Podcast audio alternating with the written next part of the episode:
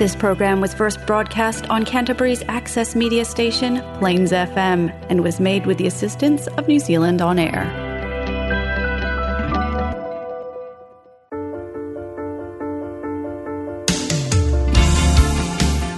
Next on Plains FM, host Tina Dakin-Luke interviews inspiring women on This Is Who We Are.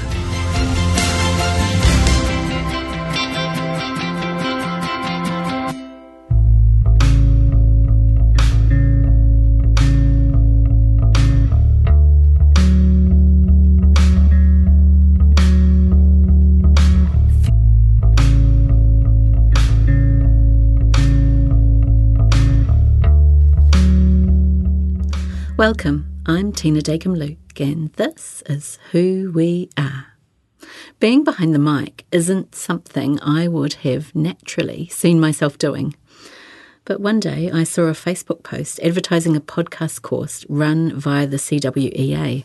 I felt drawn to doing it as I was looking for a hobby at the time. At the end of the course, we were invited to record a 15-minute pilot podcast at Plains FM. I interviewed a client at the time and she was so enthused that she became my sponsor.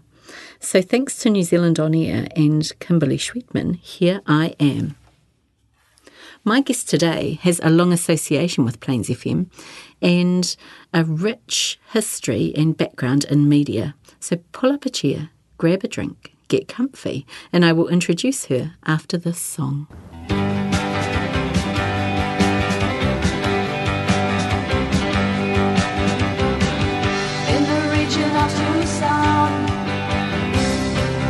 Where the grey cactus grows,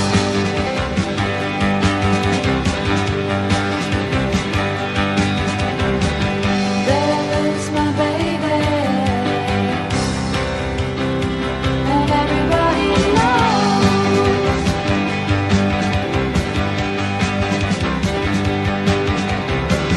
Yeah, she is my cactus cat, she is my best friend. She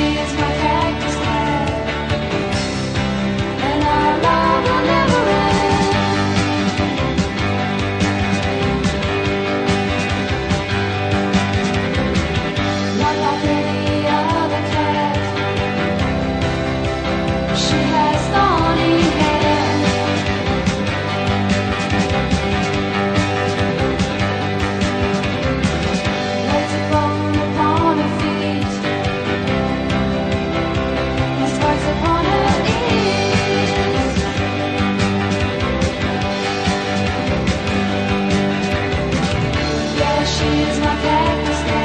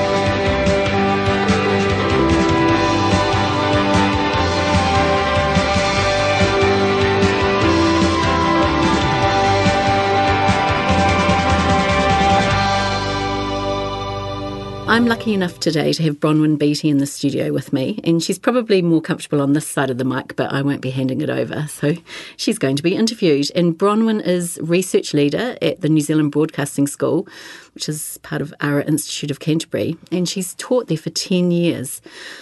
I want to talk today about access broadcasting because it's a vital part of New Zealand media. And I have a book in front of me, which Bronwyn has co-authored, called Sharing the Mic, Community Access Radio in Aotea, New Zealand. So Bronwyn, welcome to the studio. Lovely to chat. Thank you. Great to meet you. Yep. So 10 years teaching and you still look so vibrant. So you clearly chose well. Yes. It's a great job, and I think there's just so many elements to it. You know, it's great being around younger people who are excited about their career, and but being able to teach and research is just a really wonderful mix. A real privilege, and so get to be able to delve deeper into ideas and issues that I'm really interested in, and can then pass that information on to students as well as write it up for academic articles or a book. Yeah. So, what led you to co-authoring this book? Well, Brian Pauling, that I co-authored with, is also a researcher. He actually began the broadcasting school. So he, I think it was back about 1983, it started off as a media centre where they ran a radio station and turned into a degree, the New Zealand Broadcasting School. He has had a long association with Access Radio. He began Plains FM, and so it was good being able to, having worked with him, being able to research alongside him. He approached New Zealand On Air to get some funding for the book. 40 years was coming up, and for Access Radio. So his long association, he wanted to record the history of the sector. And big project, 12 stations, 40 years, a lot of interviewing, a lot of material, archival as well. So having two people on board was a good way of doing it. And I was fortunate that he contacted me, and I was keen. And it's a wonderful celebration. I noticed that each area basically gets a chapter. So I see that Wellington actually pipped us at the post for 1981 that they got on air. So how did they manage to do that ahead of us? They were the first access station, access programming, and they were, I guess, a grassroots process where some communities approached RNZ. They wanted access to the airways on a by, for and about manner, which is, of course, the hallmark of access radio. Yes. But back in 1981... there wasn't that really, there wasn't access radio as we know it now. So they approached RNZ, National Radio as it was then, and they provided some airtime, but they also provided, the facilities, the support, and encouraged them to upskill and create their own programming.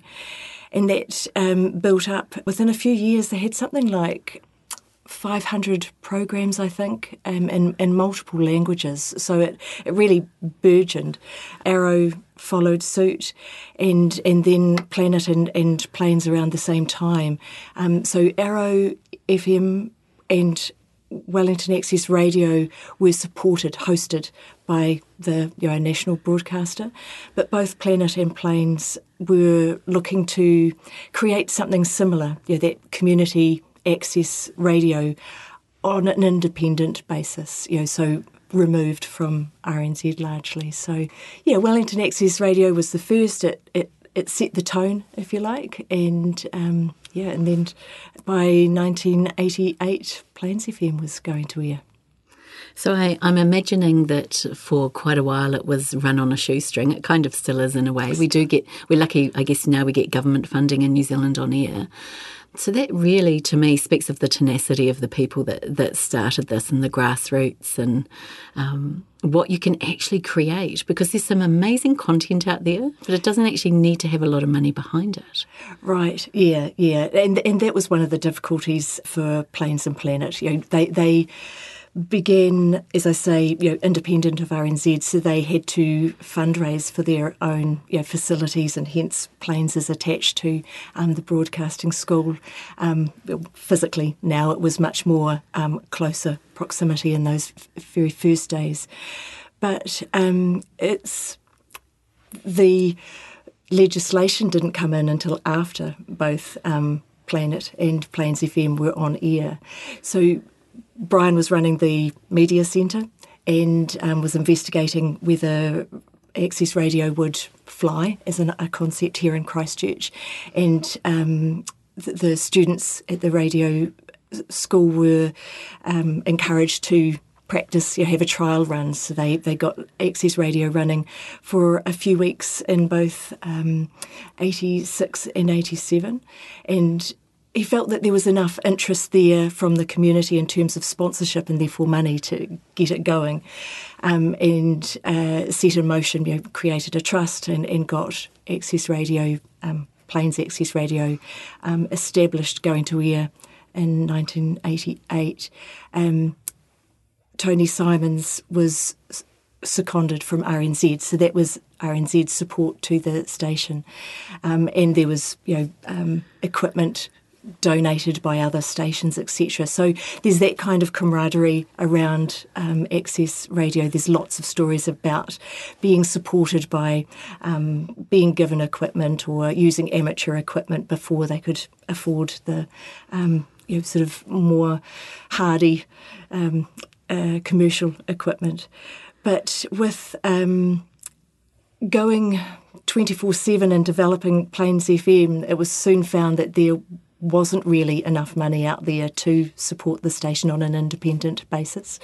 And it was really just fortunate that 1989, the Labour government introduced the New Zealand Broadcasting Act, which on one hand, it opened up the airwaves to private ownership and commercialisation, and therefore it meant that money needed to be made available for market failure, if you like. The people who weren't going to be heard on that commercial radio, that we were getting a media sector that was much more oriented towards commercial, and therefore sort of honing in on middle New Zealand as opposed to those minority groups that aren't going to be sold advertising to.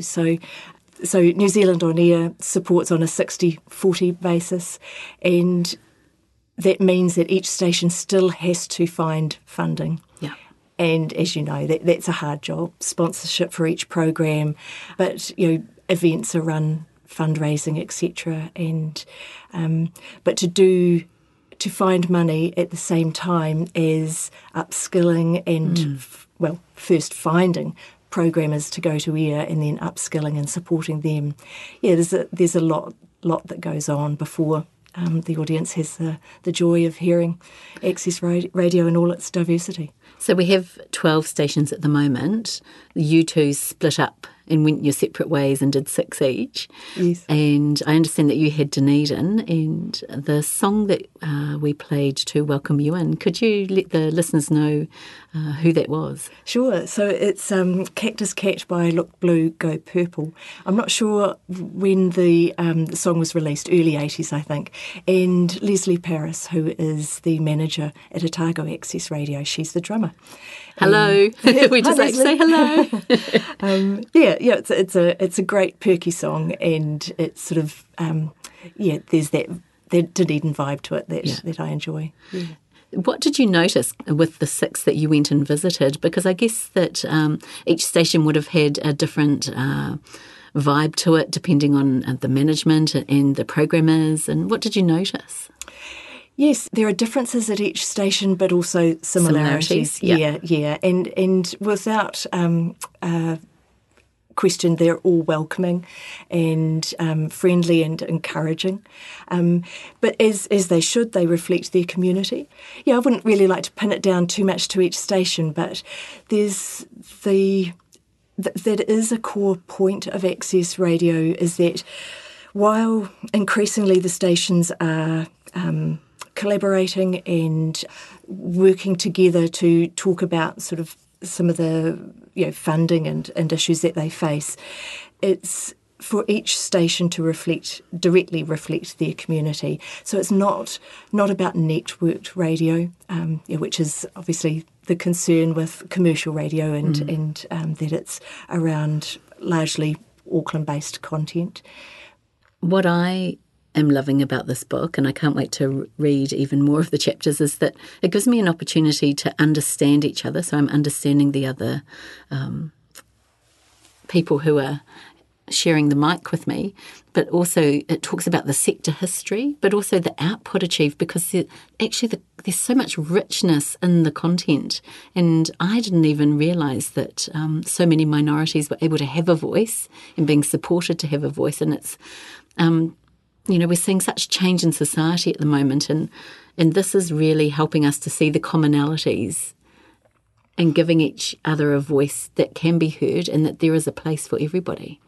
Yes, yeah, and that's what Access Radio is really able to achieve, that people can come into a physical station and rub shoulders or, hear each other's work, and equally the audience can, hear the different ideas and values, life experiences, and gain greater empathy and understanding for where people are coming from, particularly when you think about people who have come to New Zealand under distressed circumstances. Yes. It's really important to know about their background and get a feel for the challenges that they're facing.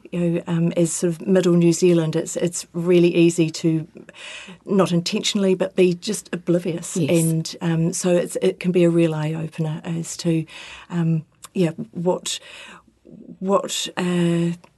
is difficult for some people coming to New Zealand, and it might be language or religion or just culture, access to knowing what their entitlements to the government finances and things. Yeah, I have been really, really impressed with the quality of the staff. And for me, coming in to do a show with actually no background in media, and how supportive they've been, how much I've learnt, the amazing producers that you have supporting you. I don't know that people realise how much talent we have in these areas.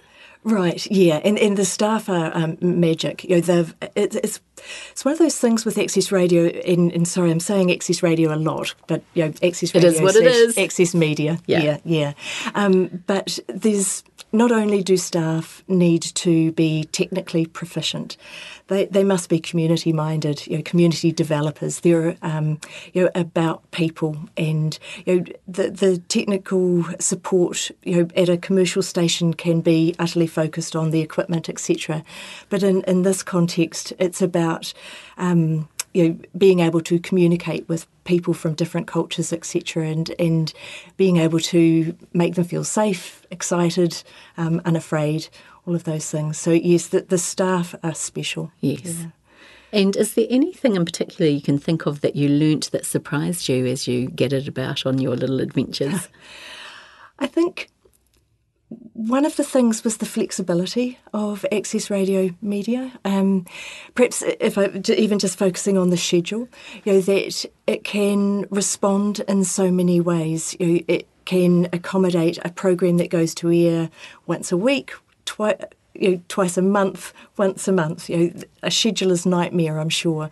But the program could be 15 minutes long, half an hour, an hour. There's all these variables that it's able to cater to. And of course, that was something with COVID that Access Radio, Access Media was really able to assist people with. Could immediately engage new programs and deliver the core government messages in languages and in culturally appropriate language for all the communities that listen in. So I think that would be one of the aspects that I found intriguing. There's that flexibility there. So there is a real value in this sector for the media and the audience. And What issues, ideas or challenges do you see might face the sector going forward? Are there any? Yes, yeah, there are lots. And I, like any not-for-profit, it's money is a big one. It's putting that aside, I guess, you know, because it's there, is ongoing need to be present and seen in the community whilst attending to day-to-day activities under, doing work under the smell of an oily rag. So being able to bring on new programmers, you know, tell people about Access Radio, Access Media, explain it to them, show them the value of it and why they could be involved and what it might do for them and for their particular community. So that's an ongoing value but challenge as well, because telling someone about it and getting them excited doesn't necessarily get them behind the mic. There's all other things about, you know, perhaps the person might not feel safe in this context. It might be completely foreign to them. And so getting someone behind the mic can take a lot of work, and then keeping them there is a big thing, because all of that time, money spent on getting someone to become a programmer, it's nice to have some longevity. And that's one of the other things that Access Radio has. You know, there's those that have gone to air for a short period of time and those that have gone to air for 26, 30 plus years. It's amazing. It is amazing. And to think that, you know, this has been 40 years, that's a lot of content and so varied. It is a lot of content, and that's what's great about, is, you know, obviously we've gone from the analogue era when Access Radio began into the digital, that Access Radio has become Access Media. So, you know, all of this content is now, instead of just being on air at a certain particular time that you had to tune into at that time or miss it, now there's the websites, there's accessmedia.nz, the media, the app that anyone can download and listen to any of the content that's from any of the stations. Yeah. I'm imagining writing this book, that actually making it succinct must have been quite tricky, because probably each station could have been a book in itself. Absolutely. I'm laughing hard. I want to congratulate you. That's kind. But it was an editor's nightmare, and our editor was Karen Neal, and she definitely deserves some applause. Yes, it was... We agree. A chapter on each station is just the starting point. A book on each station would be wonderful. We did have to cull out a lot of information, which was sad. But we're comfortable that this is just the first writing of Access Radio's history. There's a lot more to be said. The beginning of the celebration. Yes. Yeah, so if anybody is interested in wanting to get their hands on a copy of this book, how can they go about that? It's published by Free Range Press, so you can go to their website. It's also online at Unity Books, and Whitcoulls have the book as well. Thank you. It's been a real treat having you in the studio with me today, Bronwyn, and I really appreciate all of the hard effort that's gone into this book. And and thank you, because it's made it possible for me to be here, and I'm really enjoying being behind the mic and what I've been learning and getting to know the wonderful people that we have in Christchurch. Thank you. Cheers. Thanks, Tina. No, it was the privilege is ours.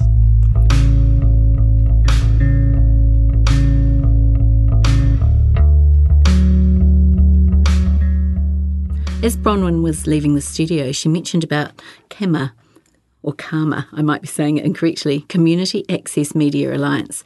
And they're the overarching body that each of the stations belong to. And this alliance is having an awareness campaign at the moment to get the word out about Access Radio. So you can check them out on Facebook, or if you're following your station on Facebook, you will get that information coming through. So I highly recommend it. Let's get behind supporting these stations and the producers of content, because it's really a wonderful gift in our community. It brings richness, diversity, but it also is a great reminder of what we have in common. So thanks for today. It's always been such a pleasure having this moment to share with you. Kia kaha, Christchurch.